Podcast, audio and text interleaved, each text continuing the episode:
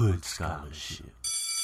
What if I told you Yahweh was not the Father Jesus was speaking of in the New Testament, and the subliminals that Jesus sent towards Yahweh only further backs his claim.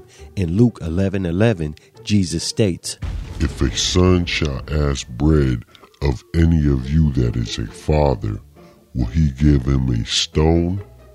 Or if he ask a fish, will he for a fish give him a serpent? So basically, Jesus is saying, as a father, would you give your hungry son anything other than food? Yet the reference to a serpent went over a lot of heads. Seems harmless, right?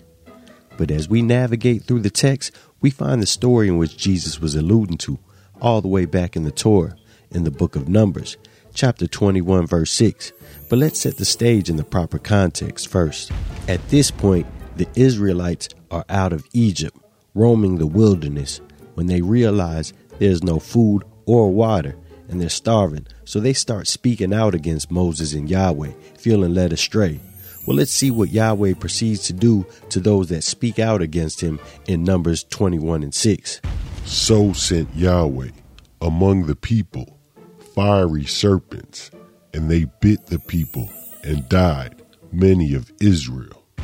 So in Luke 11 11, Jesus sets it out, saying, Whose father would feed their starving son a serpent? Because his wouldn't. And his father says, Asking you shall be given, clearly indicating a disdain for Yahweh and his ways and separating Yahweh from his father. Shots fired! Shots fired!